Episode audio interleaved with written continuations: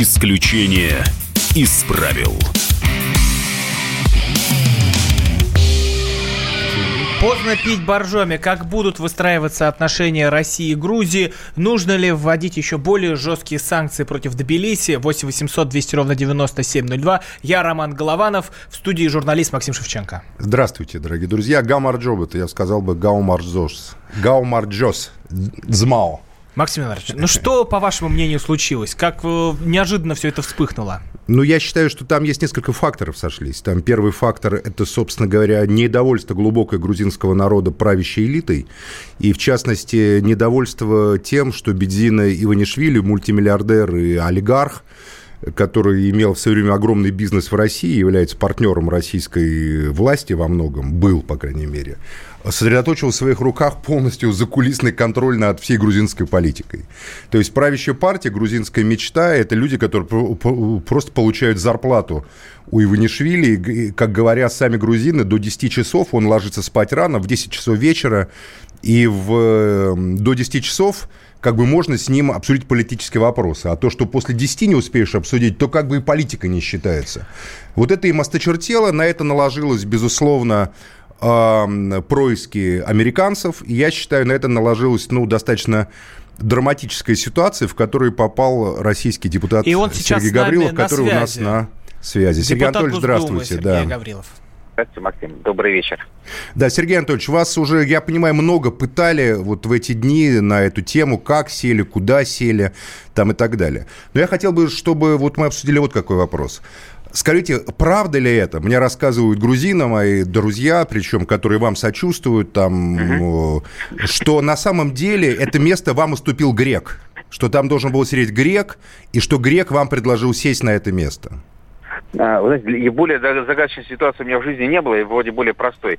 А, действительно, мы, мы поднялись в зал. Накануне мне с парламента сказал, что мы вас будем принимать на самом высоком уровне, только в здании парламента. Я говорю, может, где-нибудь в бизнес-центре? Нет, только в парламенте. Выше торжество, давайте со семей. Семьи, семей, детей там. И когда мы зашли в зал, мы, я спросил, не сразу, говорю, а куда нам там садиться, как обычно? Ну, грузинская сторона сказала, вот, естественно, в президиуме. И мы поднялись вместе, я мне сложно сказать, но, по-моему, я сел на первое место, которое первое мне попалось, значит, президиум. Я сел спокойно, выложил все свои бумажки и начал с того, что поблагодарил Грузию за высокие гостеприимства, организацию, за прием. И мы, мы с греком, э, с Михалицем, вручили им икону, вот, в грузинской стороне, Троицу, написанную на острове Хиос. И, и никто из грузин вообще, никто мне ни слова не намекнул, не сказал, все хлопали. Это было все, в первый все. день, да? Да, все, это было уже во второй день, это уже во второй день. В первый день было торжество в президентском дворце, это очень важно, мне спикер для авторитета Грузии принимать иностранные делегации, тем более на такой, в общем-то, мирной основе, культурной, э, на основе православия. Кстати, там, а в эти дни у вас были какие-то перепалки или какие-то конфликты с депутатами да, от оппозиционных была, фракций? Была, была одна неприятная история. Значит, накануне визита, прямо вот в день визита, было опубликовано где-то в Интерфаксе в Азербайджане о том, что лидер Каландадзе, лидер оппозиции, официальное лицо, заявил, что заявил, что э, меня не могут э, принять, потому что, то есть не могут нежелательно, потому что я участвовал в боевых действиях в Абхазии. И когда я приехал, там были камеры, я сказал, друзья мои, я опровергаю, это ошибка. Никогда не был в Абхазии после саморепризнания, никогда не был в жизни, не было в руки оружия только в гуманитарных операциях. Вот в Сирии, в Косово, там, безусловно, а так там никогда. Это, пожалуйста, проведи. А, но и странно, что ни, одна, ни, одной, ни один канал, как мне кажется, не, не, не опубликовал это опровержение. Вот это была единственная история. Но мне кажется, это досадное недоразумение на фоне того радушия, концертов, там, народных плясок, которые там нам устраивали вот, э, вина и Но, Сергей Анатольевич, но вы вот как депутат, как э, депутат, mm-hmm. тем более от оппозиционной партии, вы разве не почувствовали, в каком напряженном, э, в каком напряжении находится грузинское общество? Вот разве вы не уловили, как опытный политик, ну, ну как бы такой э, запах, знаете, какой перед грозой бывает запах озона, тут запах провокации возможный, который Но, э, готовилась, возможно, очевидно, да, готовилась против не вас. дали тотальной э, охраны, сказали, что все нормально, будет э, степень, э, вот, степень радушия будет беспримерна, культурные программы, поездки, кахети туда-сюда. Я, конечно, чувствовал, но у меня была другая, я, у меня голова болела другом, у меня, в этот, у меня вот утром, в день этих всех, всех историй, у меня была большая проблема дома, была тяжелая операция у дочери, и далеко на Урале. Я, честно говоря, как вот так, э, может быть, не, не очень придал большое внимание. У нас стандартная процедура. Греция, Ливан, горячий, более горячий Ливан, да, чем, чем Грузия. Россия, вот у нас пример идет по одинаковой схеме. Каждая страна борется, это престижно для страны принять такой форум. Грузию Грузия стояла, просила два года. Она выделила из бюджета деньги, все гарантии даны были там письменные, устные и так далее. И я вспоминал, это просто ну такая рутина, после которой должны пойти оживленные дебаты, до которых дело не дошло. Вот. Единственное, что, конечно, мне поразило, был у нас один... Грузины были все. А вот депутат от э, Украины, известный радикал, известный такой националист, лидер, лидер, э, значит, это человек, автор антицерковных законов, он покинул достаточно быстро наше мероприятие, и потом я увидел, мне показали службу безопасности, и он присутствовал, организовал митинг вот на улице. И выступал, соответственно. Ну, то есть это заранее есть высокая доля вероятности, что это была заранее спланированная провокация, в которой я, я думаю, вас, условно говоря, решили сделать таким как бы запалом для того, чтобы вот это все да. случилось? Я думаю, вот для захвата, для всего, для, для такой попытки такого силового трансфера власти, мы были удобны, потому что мы придали большой, большой резонанс этим событиям. Ну, знаете, как любые экстремистские действия во время, во время больших скоплений народа, особенно с иностранцами, как вот известная ситуация в Мюнхене, она э, придает больший резонанс. Тем более православие. Я понимаю, что не очень многим эта тема нравится этим либералам, там, всяким активистам. Там, Не, ну, в Грузии она нравится, наверное, все-таки подавляющему большинству грузин, я, насколько я знаю. Да. А, кстати, про православие. Скажите, вы посещали патриарха Илью или, может быть, в Сионе вот были, это главный да. собор в Тбилиси, сами знаете? встреча как раз на, на 23 то есть на пятницу он уехал за города. Я так понимаю, что ему не хотелось участвовать в дискуссиях возможных между греческими представителями Варфоломея и русскими священниками, поэтому он отъехал. Но была, мы предполагали встречу, именно встречу проявления уважения к нему, потому что он, мы знаем его позицию, такая позиция о том, что нам нужно э, быстрее, он всегда говорит, что нам время играет против нас, надо быстрее восстанавливать добрые отношения между нашими народами. И это моя была цель, единственное, что к тому же вот я э, воспитывался в Грузии, и детство мое, я поэтому... А вы знаете относился... грузинский язык, да?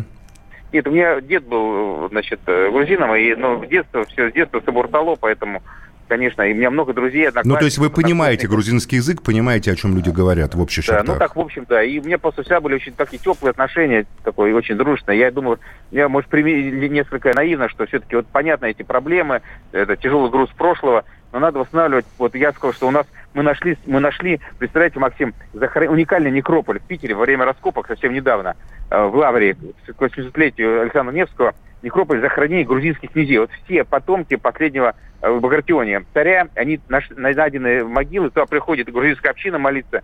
Я думал, давайте мы вместе восстановим, это сложная история, вместе вот без государственных средств восстановим этот вот некрополь. Вот такие вещи, они угу. могут объединять, могут там... Как бы, да, Сергей Анатольевич, конечно, сейчас э, нужно объединение нашим народом, потому что то, что мы видим, это ужасно. С нами на связи был Сергей, Сергей Анатольевич спасибо Гаврилов, вам большое, спасибо. Депутат Госдумы, как раз э, вокруг него разгорелся весь скандал. Максим... Ну, не вокруг него все-таки, а вот мы видим, что депутат Сергей Гаврилов стал скорее детонатором, что эта ситуация, на мой взгляд, тщательно готовилась. Вопрос в том, кем она готовилась. И моя версия, которую я высказал прямо в первый же день, сразу же, что это, конечно же, э, попытка американцев и их агентуры надавить на Бедзину и Ванишвили, именно агентуры, я не побоюсь этого слова, и привести к власти в Грузии то правительство, которое удовлетворяло бы их э, стратегическим интересам. Это не просто какое-то антироссийское правительство. Я считаю, что все это надо рассматривать в контексте большой региональной войны, которые, контуры которой нависают над нами. Я считаю, что параллельно выборы в Грузии, где э, Эрдоган потерпел серьезное поражение, в Стамбуле еще четырех городах, его оппоненты, республиканцы, выиграли выборы а есть такая поговорка, кто владеет Стамбулом, тот владеет всей Турцией. Одновременно в Грузии произошли эти события. Вопрос в том, кто заинтересант. Саакашвили, грузи... Э, националы, на мой взгляд, есть третья сила. Дело в том, что по достоверным данным в эти дни буквально вчера или позавчера в Тбилиси прибыл Ираклий Аласания.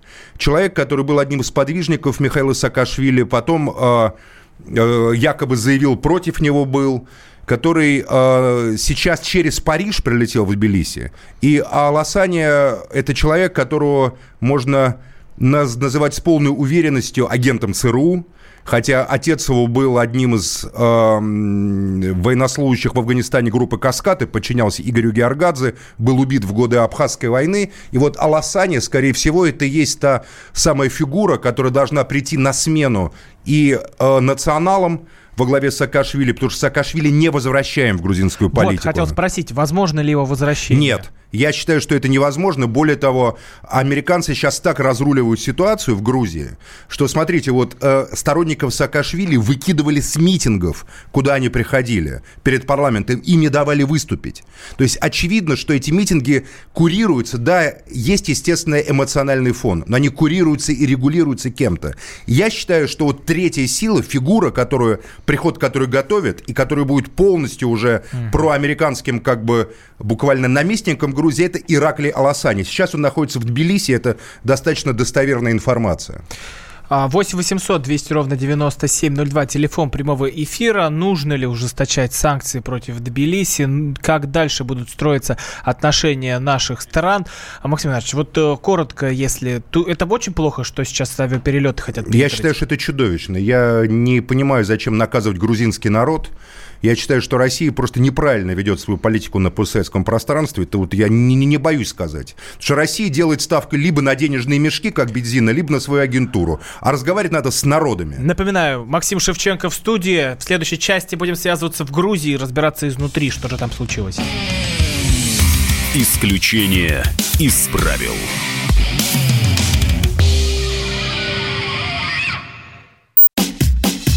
Накал страстей на радио «Комсомольская правда». Кто прав? И главное, кто виноват? все губернаторы и мэры сидят у телевизора с э, блокнотиком. Не дай бог, кто-то что-то сейчас Путину задаст какой-то Врачей вопрос. нет? Нет. Педагогов нет? Нет. Мы тут революционную ситуацию себе закладываем. Жги глаголом этих мразей. Извините, у нас каждую неделю какие-нибудь там задержания и посадки. Андрей и Юлия Норкины. По будням в 9 вечера программе «Простыми словами». Не могу ответить на этот вопрос.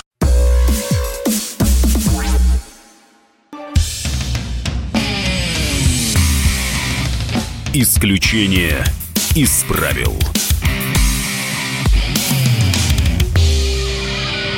Как дальше выстроятся отношения России и Грузии? Будет ли еще ужесточение санкций против Тбилиси? Разбираемся в нашей студии. 8 800 200 ровно 9702. Телефон прямого эфира. Я Роман Голованов. В студии журналист Максим Шевченко.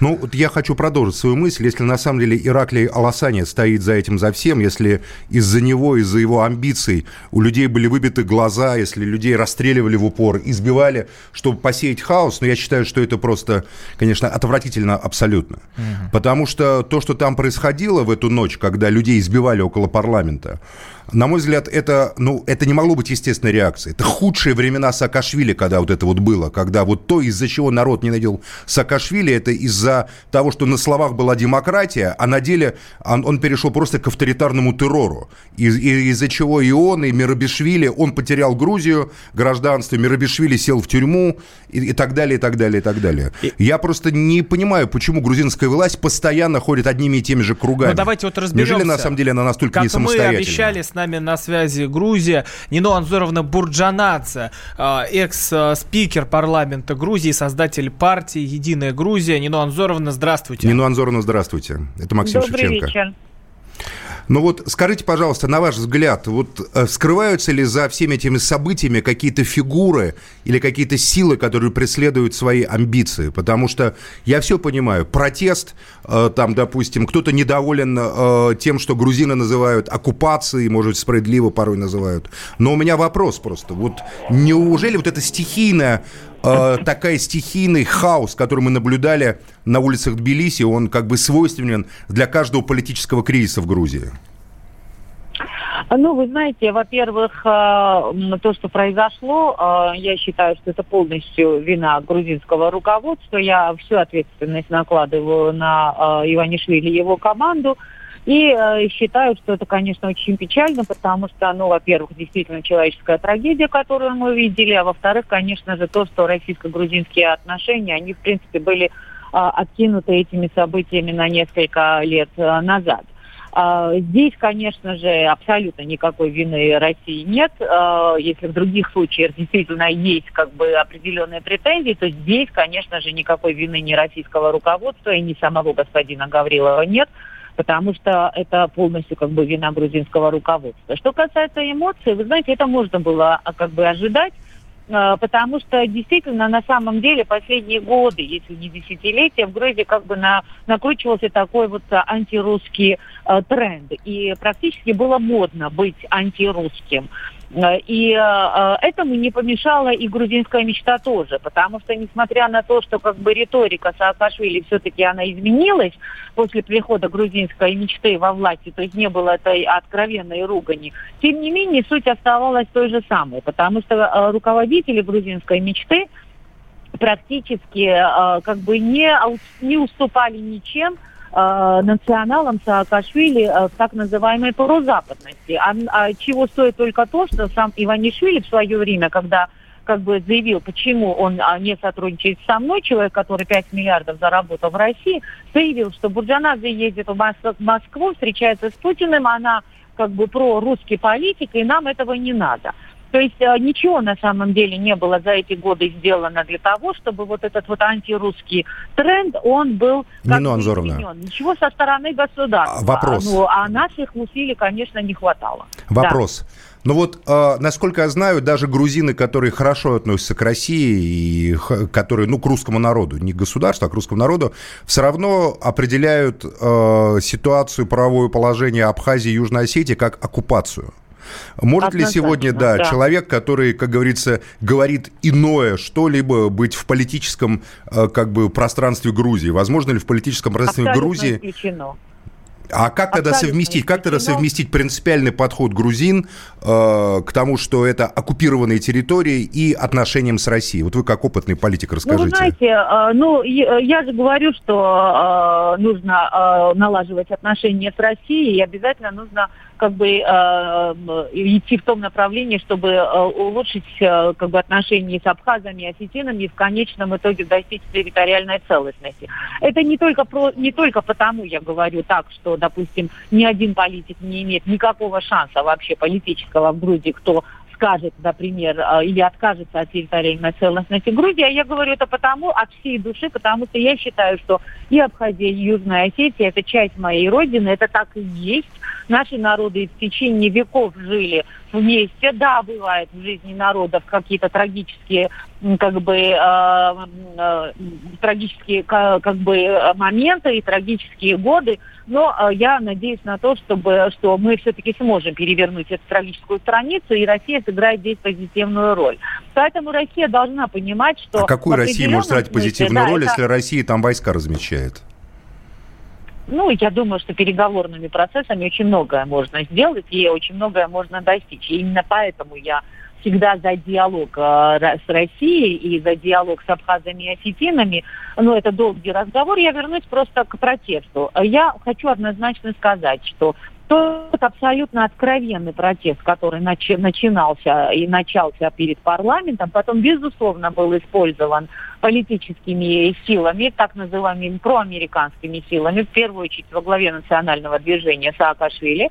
И, конечно же, они начали накручивать и поворачивать уже тренд в антирусскую и в антироссийскую истерию. И сейчас то, что происходит в Грузии, это не обида, это не то, что было первый день, когда люди прорусские, не прорусские, проамериканские, все возмущались, что правительство допустило такой промах. Сейчас уже это абсолютно такой вот оголтелый антирусский анти, оголтелая антирусская истерия, которая ну, просто уже выходит за всякие нормальные рамки. Я уже не говорю о самих формах выражения, которые меня просто шокировали. Э, честно говоря, потому что, ну, не, буду, не буду сейчас я углубляться в этот вопрос. Э, формы протеста, конечно, со стороны определенных э, сил или определенных представителей общества, слава богу, это не большинство общества, это было просто шокирующим. Но нужно все делать для того, чтобы все-таки это не настолько как бы повернуло российско-грузинское отношение вспять, я вообще была удивлена, почему э, российские политики или журналисты удивились заявлением э, госпожи э, президента, потому что она как бы э, всегда э, отличалась своей как бы антирусской э, на, на, русским настроем.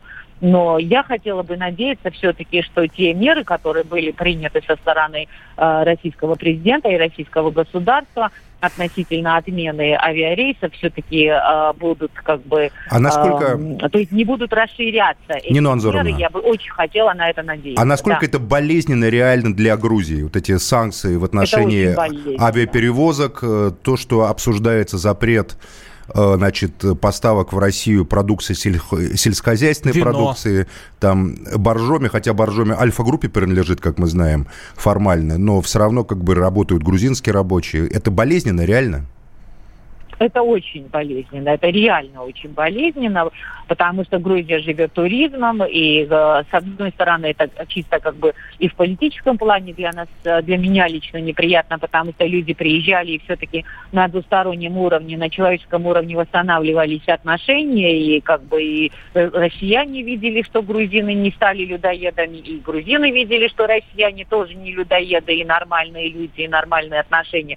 Но что касается экономики, это катастрофа, конечно, потому что по предварительным подсчетам это примерно четверть нашего бюджета, доходы, которые могут э, потеряться э, этим. И главное, этим, э, э, этим будут страдать простые, обычные люди, которые там взяли кредит, построили как бы э, такое среднее, э, среднюю гостиницу или организовали среднюю туристическую фирму. То есть это очень Заменить серьезно. российских а туристов неким, да? Ни, ни, ни турками, ни европейцами никто не заменит российских туристов. Нет, конечно же, основная часть это была, э, были российские туристы, и э, я бы хотела, чтобы это сохранилось, и э, боюсь, что никто как бы не сможет занять А как вот вы, как грузинский политик, туристов? сами интерпретируете требования, которые выражены в Кремле, уменьшить там э, уровень русофобии?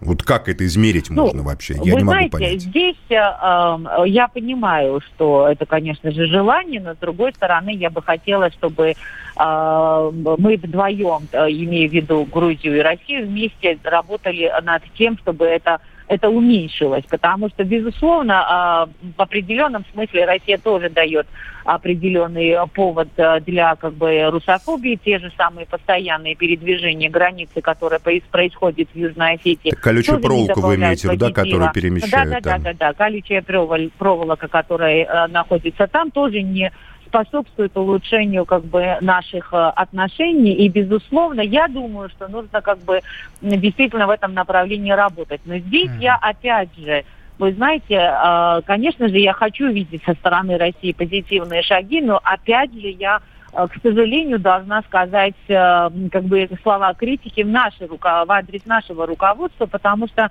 статус-кво, который сейчас есть в, в отношениях России и Грузии, статус-кво, который есть у нас в Грузии, то есть российские военные базы, нерешенные конфликты и так далее, это статус-кво не устраивает в первую очередь Грузию.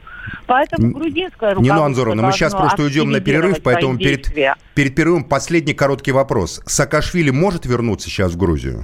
На ваш взгляд? Я надеюсь, что нет, потому что э, вчера все-таки Иванишвили сделал один единственный правильный шаг, когда пошел на пропорциональную систему выборов, то есть это должно разрядить а, политический кризис, хотя я не уверена, что... Нина Анзоровна, э, спасибо вам большое. Спасибо вам огромное. На связи спасибо Нино Бурджанадзе, в студии Максим Шевченко, Роман Голованов. После новостей возвращаемся. Исключение из правил.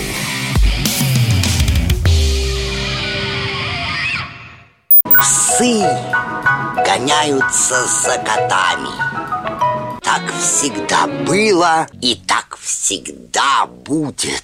Такова жизнь. Как подружить домашних питомцев, чем кормить и когда водить к ветеринарам. Каждую субботу в эфире радио «Комсомольская правда» вот такая зверушка. Самая живая программа про братьев наших меньших. Советы ветеринара Ильи Середы. Не пропустите. Исключение из правил. Чем закончатся антироссийские протесты в Грузии? 8 800 200 ровно 9702. Я Роман Голованов, в студии журналист Максим Шевченко. Но они уже перестали быть антироссийскими, как нам рассказывает и Нино Бурджанадзе, да, рассказал, и многие другие говорят, они уже являются просто попыткой внутреннего передела власти. Фактически эта ситуация с Сергеем Гавриловым, которую мы слышали в эфире «Комсомольской правды», это был просто повод – повод для того, чтобы привести к власти какую-то новую силу. Коллективного Саакашвили. Не коллективного совершенно. Я-то считаю, что просто американцы выращивают третью силу и ведут, как я уже сказал, Ираклия Аласанию. А националов, которые бьются там на улицах и как бы пытаются биться за, за свои интересы, воюют против мечты, просто используют для прихода к власти Аласании и создания на фоне этого хаоса новых лиц, новых имен Максим и включения в политическое вопрос. пространство. Нино Бурджанадзе – это прекрасный лидер, по крайней мере, не враждебный нам для Грузии. Где Россия, где российская власть? Вот слушатель 0724. А почему мы не используем своих агентов влияния? Почему мы не взращиваем, А Кремль, политика Кремля на постсоветском пространстве такова. Они либо общаются с денежными мешками, там, типа Порошенко, Ахметов, Коломойский или Иванишвили, либо с агентурой, которые просто завербованы первым главным управлением, либо еще другими. А работать с мозгами или там с душами людей они просто не умеют здесь. Потому что у тебя выделяют, допустим, миллион долларов на распространение там, о, там позитивного образа России. Из них сразу 999 тысяч забирается там и выводится куда-то там, да, на что-то.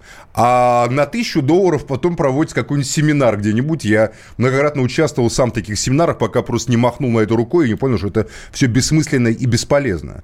Поэтому я прочитаю, что Россия просто относится с презрением к окрестным народам, ну не Россия, Кремль, с презрением к народам, которые нас окружают, да и к своему народу. И это презрение к людям, которые не являются денежными мешками, сотрудниками спецслужб или агентуры этих сотрудников спецслужб, она выражается и в политике России. Поэтому Россия всегда будет проигрывать американцам, которые приходят и не покупают. Они создают ситуацию образования, они меняют мозги и души. А Россия пытается купить, либо договориться. Вот вы сейчас заговорили о душах, о них мы и поговорим, а, как следующая тема нашей программы. Войну выиграли крещенные люди. Белгородский митрополит Иоанн назвал смерть смерть красноармейцев жертвой за безбожие. Давайте Ну, это скандальное такое давайте высказывание Владыки Иоанна. Давайте, давайте. Очень показательный для всех нас урок. В первые месяцы войны практически более 60% Красной Армии, то есть молодых бойцов, которые были рождены уже в безбожное время, большинство из них не были крещенные, они были убиты. Это была жертва несоизмеримая. Это была жертва, которая была принесена за безбожие. И войну выиграли крещенные люди, те, кто призваны были для того, чтобы духовно победить вот эту машину, хорошо отлаженную, подобно вот этому Чулубею, который сочетал в себе искусство воина и был средоточием духов злобы поднебесной.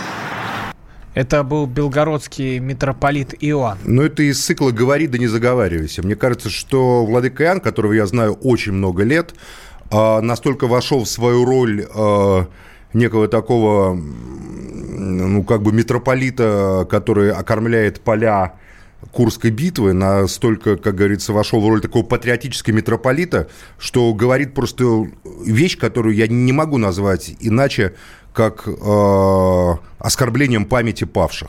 Потому что, нам, на мой взгляд, по этой логике тогда, а почему Российская империя погибла? Почему Первая мировая война была проиграна? Там были только одни крещенные. Тогда что они, как говорится, неправильно причащались там, что ли? А почему была Крымская война проиграна?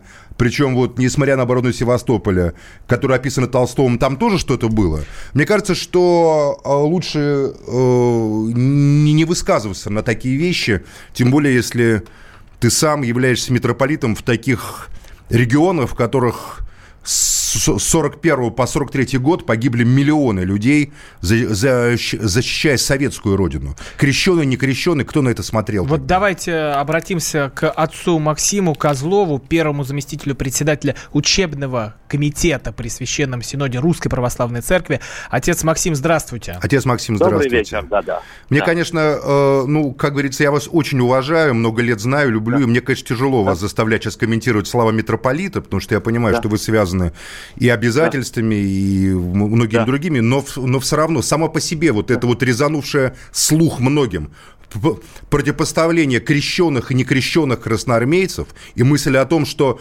первые годы войны эти потери, страшные поражения, это была, дескать, какая-то плата за то, что некрещенные там были комсомольцы, которые приняли смерть в Брестской крепости или там, не знаю, под Смоленском или под э, Минском или где там еще. Она вам не кажется странной, отец Максим?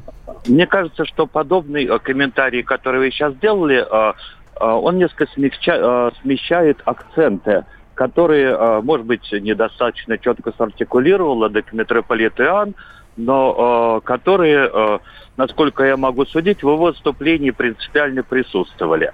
Мысль его сводилась к тому, что в истории не бывает случайностей при христианском ее понимании, а не, а не атеистическом. И что э, э, те или иные безусловно, трагические события. И война – это, конечно, трагедия. И память каждого павшего, вне зависимости от его религиозной, конфессиональной принадлежности, от мировоззрения за Родину, для нас э, дорога и священна. И, конечно, э, это владыка Иоанн вполне имел в виду. Но он этого не Но, сказал вместе с тем, отец ну, Максим. Он сказал нет, то, что сказал, то, что мы слышали. Акцент э, его мысли был в том, что э, Э, я думаю, сводился к тому, что мы э, можем понять и по отношению к другим трагическим событиям. О том, что при всей трагичности Великой Отечественной войны она для нашей Родины явилась э, поворотом к лучшему. А, то, что а, из Великой Отечественной войны при всех а, колоссальных жертвах, которые наш народ и наша Родина, повторю, вне мировоззренческих установок людей претерпели, привела к тому, что Советский Союз, наша Родина, Россия, как бы она тогда ни называлась, вышла в 1945 году иной, чем она была в году 37 38 или 39 Отношение к таким... А что вы имеете словам... в виду, отец Максим? Я имею в виду, что понятие патриотизма, а не пролетарского интернационализма. Я понимаю, что священные имена Суворова, Александра Невского и Кутузова. А, я имею в виду, что осознание а, нашей истории, как начинающейся не в 1917 году, а, а уходящей своими корнями в многовековое бытие русского народа и других народов, объединенных границами нашей великой Родины, что это все в полной мере стало совершенно по-другому восприниматься э, после э, трагических испытаний Великой ну, А какое это имеет войны. отношение к тому, крещенные или не крещенные были красноармейцы? Это имеет отношение не к факту крещения, не крещения, а к тому, что, скажем так, линия на безбожный тоталитаризм, которая, безусловно, имела место в 20-е 30-е годы, в, в горниле испытаний Великой Отечественной войне поменялось как минимум на государственнический патриотизм и во многом сменился вектор церковно-государственных отношений, что для нашей Родины а, каждый христианин может воспринимать как величайшее благо. Отец Максим, Я... а можно сказать, что война это было наказание за революцию, которая случилась в нашей стране? А, я думаю, что всякое историческое событие а, несет в себе последствия. А, думаю, что для Франции... Ну, это, собственно, мысль Гегеля, а не христианская мысль, отец Максим. Нет, что французская революция имела для французов последствия наполеоновских войн и поражения Франции.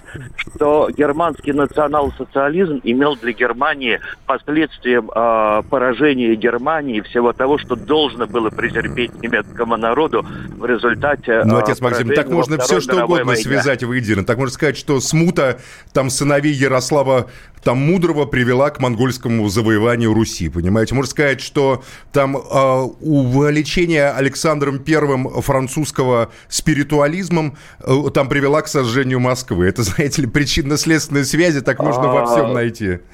Причинно-следственные связи в ну, истории, это... несомненно, существуют. И если мы отказываемся их видеть, то мы воспринимаем Нет, безусловно, но мы же видим, мы же видим не, же, не глазами божьими, мы, ви, мы видим и трактуем, мы видим глазами человеческими, а трактуем умом человеческим. Просто многим показалось, что владыка Иоанн в своей проповеди, в своем неком пафосе, еще раз подчеркну, я, отец Максим, понимаю, что не просто обсуждать митрополита, тем более такого, который возглавляет еще образовательный отдел значит, Русской Православной Церкви. Но, а, миссионерский, не образовательный. Миссионерский, да? извините, миссионерский отдел, да.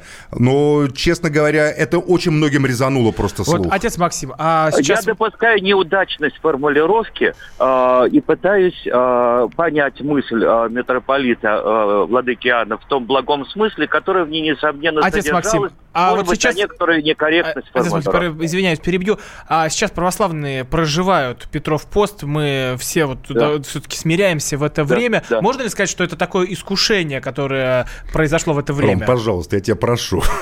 Да, я думаю, что э, э, кто-то об этом знает и э, об этом задумался.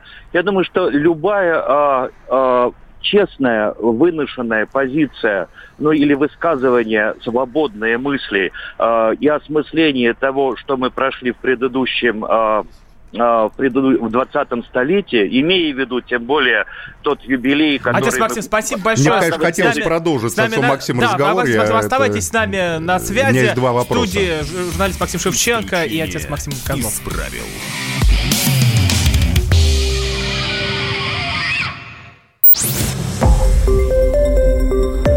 Радио «Комсомольская правда».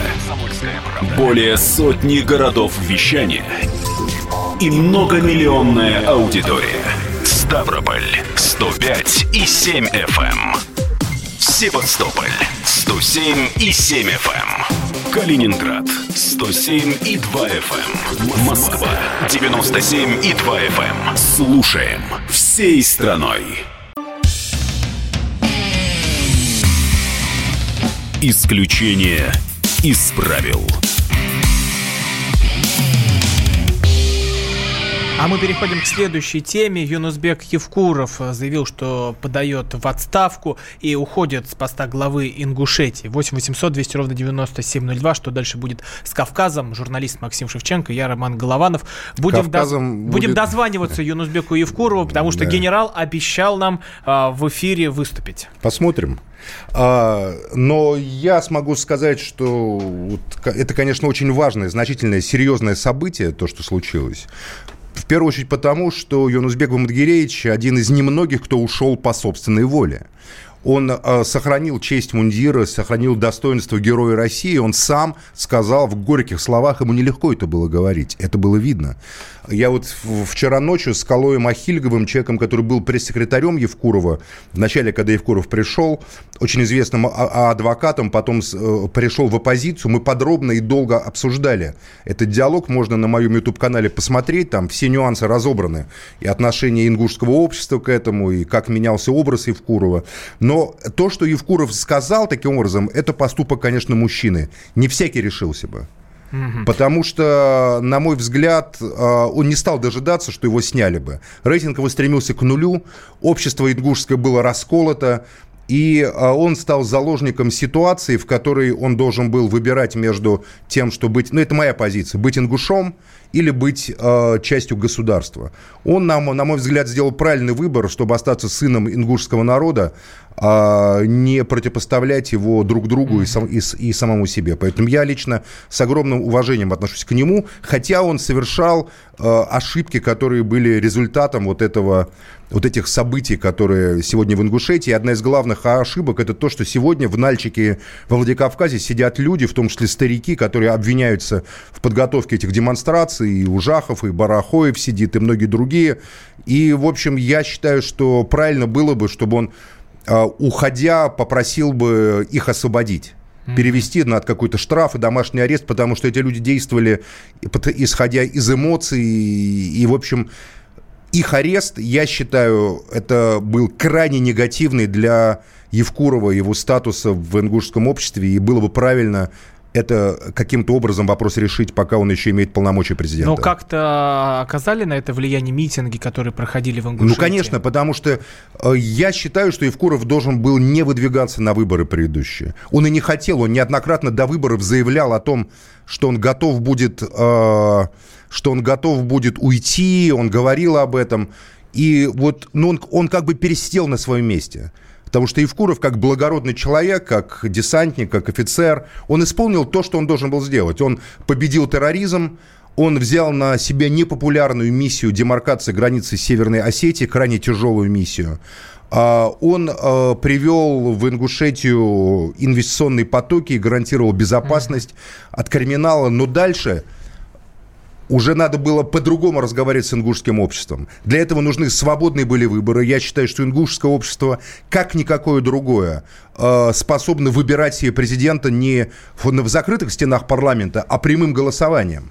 И более того, зная ингушей, могу сказать, что даже если вот, допустим, какой-то человек не был бы согласен с Евкуровым, да, но Евкуров был бы избран всеобщим голосованием, то ингуши подчинялись бы Евкурову, даже не голосуя за него, если бы он был избран большинством честным. Вот это вот кризис показывает а, о том, показывает то, что это фальсификация выборов, лишение народа прямой демократического участия в определении своей судьбы и образа власти э, сказывается вот таким образом. Власть теряет авторитет. Очень горько видеть, когда такой достойный, порядочный человек, как Евкуров, становится заложником этой системы власти, при которой власть оторвана от людей, люди не могут никак на власть влиять, и в итоге мы видим конфликт между собой. Евкурова, который символизирует российское государство, привыкшее по ранжиру и по приказу все действовать, и ингушское общество, которое обладает древними естественными навыками демократии какой-то народной и обсуждения разного рода пря... там проблем и вопросов. Mm-hmm. В этом проблема, как мне представляется. Но нужно ли для э, Ингушетии ставить русского генерал-губернатора, как, допустим, это было в Дагестане? Это будет катастрофа. Это ни в коем случае не нужно. Ни в коем случае не нужно. Это просто а, мне представляется, если Москва это сделает, это просто будет катастрофа, это будет унижение ингушского народа и абсолютно недопустимо. Я считаю, что Владимир Абдулевич Васильев, дело в том, что Дагестан это интернациональное пространство, и там по большому счету разницы нет. А, там русский, аварец, тем более, что Васильев имеет нагайские корни, как кто-то говорил, казахские корни. То есть, как говорится, Дагестане это... Да, не получается дозвониться. Да, эта тема в Дагестане тоже достаточно мере дозваниваемся В достаточной мере, ну, дозваниваемся, давайте, может быть, там десантник, как говорится, на связь выйдет. Тем более, что а, в обещание Дагестане, было, мы в Дагестане, Дагестан это, Дагестан это интернациональное пространство. Поэтому в Дагестане, как говорится, а, не представитель дагестанских народов, ну, нормально может восприниматься. В Ингушетии это совсем другая тема. Там это обязательно будет восприниматься как присланный военный наместник. Я, я вообще считаю, мне вот ингуши говорят, что хватит уже генералов. Аушев генерал, Зязиков генерал, Евкуров генерал. Сейчас им Султыгова генерала сватают или какие-то еще там генералов сватают. Почему в Ингушетии может обязательно только Сапог руководить Ингушетией, при всем при том, что все нормальные люди, понимаете, там, а, и порядочные люди. По-своему, у каждого были там проблемы. У Аушева, у Зязикова, у Евкурова.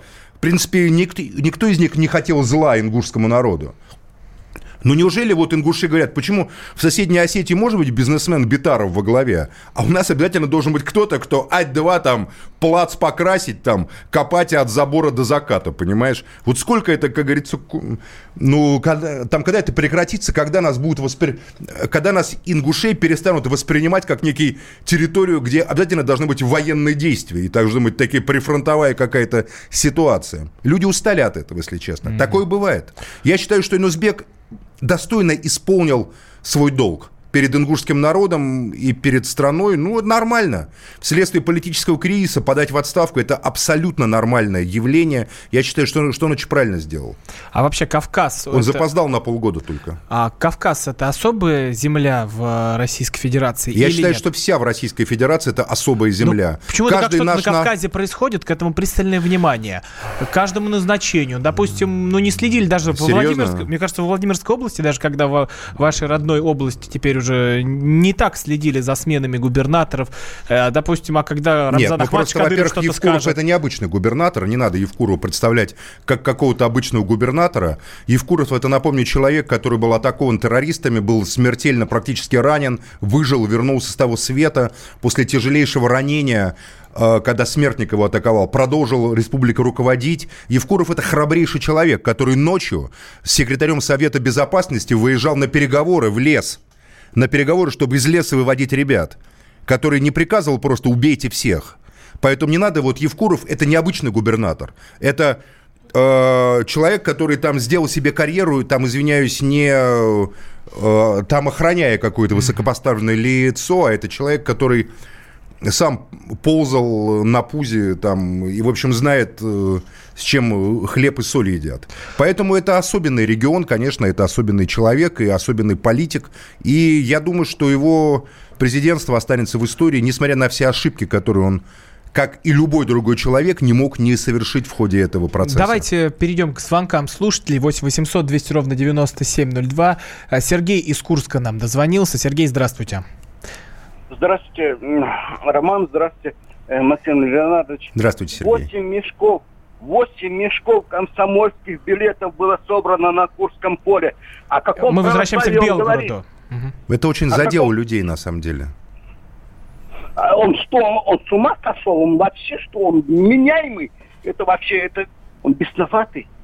Вы что, вы, вы расверните. Вы от Курска, Да вы- вы от, э, вам от Курска до Белгорода ехать два часа. Поезжайте, спросите его. Между прочим, потом нам расскажете. Но все, слушатель сорвался. Видимо, поехал уже, по вашему Ну, я думаю, совету, надо Максим поехать и а, а почему, а, почему так, а почему так и резануло, как вы думаете? Ну, потому что это, еще раз говорю, потому что то, что мы в перерыве обсуждали. Я считаю, что не надо изображать из себя носителей как бы ментальности русского народа. Она более сложная. Ментальность русского народа, она выходит за рамки только синодального православия. Она э, находится в рамках этики, в которой си- синодальное православие является только частью этой ментальности. Ментальность русского наро- народа, она выражается и Львом Толстым, и Константином Леонтьевым с его метаниями, и Лениным, и Чернышевским, и Пушкиным, и Что, Лермонтовым а- а и так далее. Ленин про русских ничего не говорил? Все про русских говорили и хорошее, и плохое, и самое разное. Все эти люди были русскими, и все эти люди, как говорится, и искали путь народа. Что касается православной церкви, то вот я отца Максима не успел спросить. В свое время митрополит Иоанн Шаховской 22 июня, э, сан-франциский архиепископ, приветствовал вторжение Гитлера на территорию Советского Союза, сказав, что это день всех святых освобождения значит, от большевизма. Митрополит Анастасий, глава зарубежной церкви, тогда тоже благословил Гитлера и нацистское вторжение, сказал, что это освобождение от жидо-большевизма. Я не слышал, чтобы Московская патриархия, которая объединилась с РПЦЗ, покаялась бы за эти слова и открестилась бы от них. Она их просто замалчивает. А мне кажется, есть обсудить. Что? Потому что нацисты-то, как говорится, очень даже с некоторой частью православного духовенства хорошо заключали союзы. Но это была огромная ошибка, когда Да ну, поддерживали это так нацизм, легко. потому что Слушай, поверили, легко что на сказать. месте захваченных земель Ром, будут легко храмы, так, а ничего после подо- этого Нет. Гитлер бы уничтожил и Это православных после людей. этого мы не знаем. И мы Гитлер знаем, это был мы знаем, один из самых Э, страшных мы не знаем. на а, христианство. Серьезно? А вот в Берлине стояла православная церковь, на которой было написано «Русская православная церковь от фюрера немецкого народа». Но после бы его победы, не дай бог, конечно, это вот Эта случилось, церковь была в просто 30-е утопили годы построена до войны. Роман Голованов, Максим Шевченко. Услышимся в следующий вторник в 8 вечера.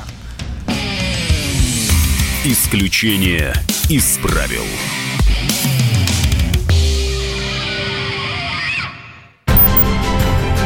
Будьте всегда в курсе событий. Установите на свой смартфон приложение «Радио Комсомольская правда». Слушайте в любой точке мира. Актуальные новости, эксклюзивные интервью, профессиональные комментарии. Доступны версии для iOS и Android. «Радио Комсомольская правда». В вашем мобильном.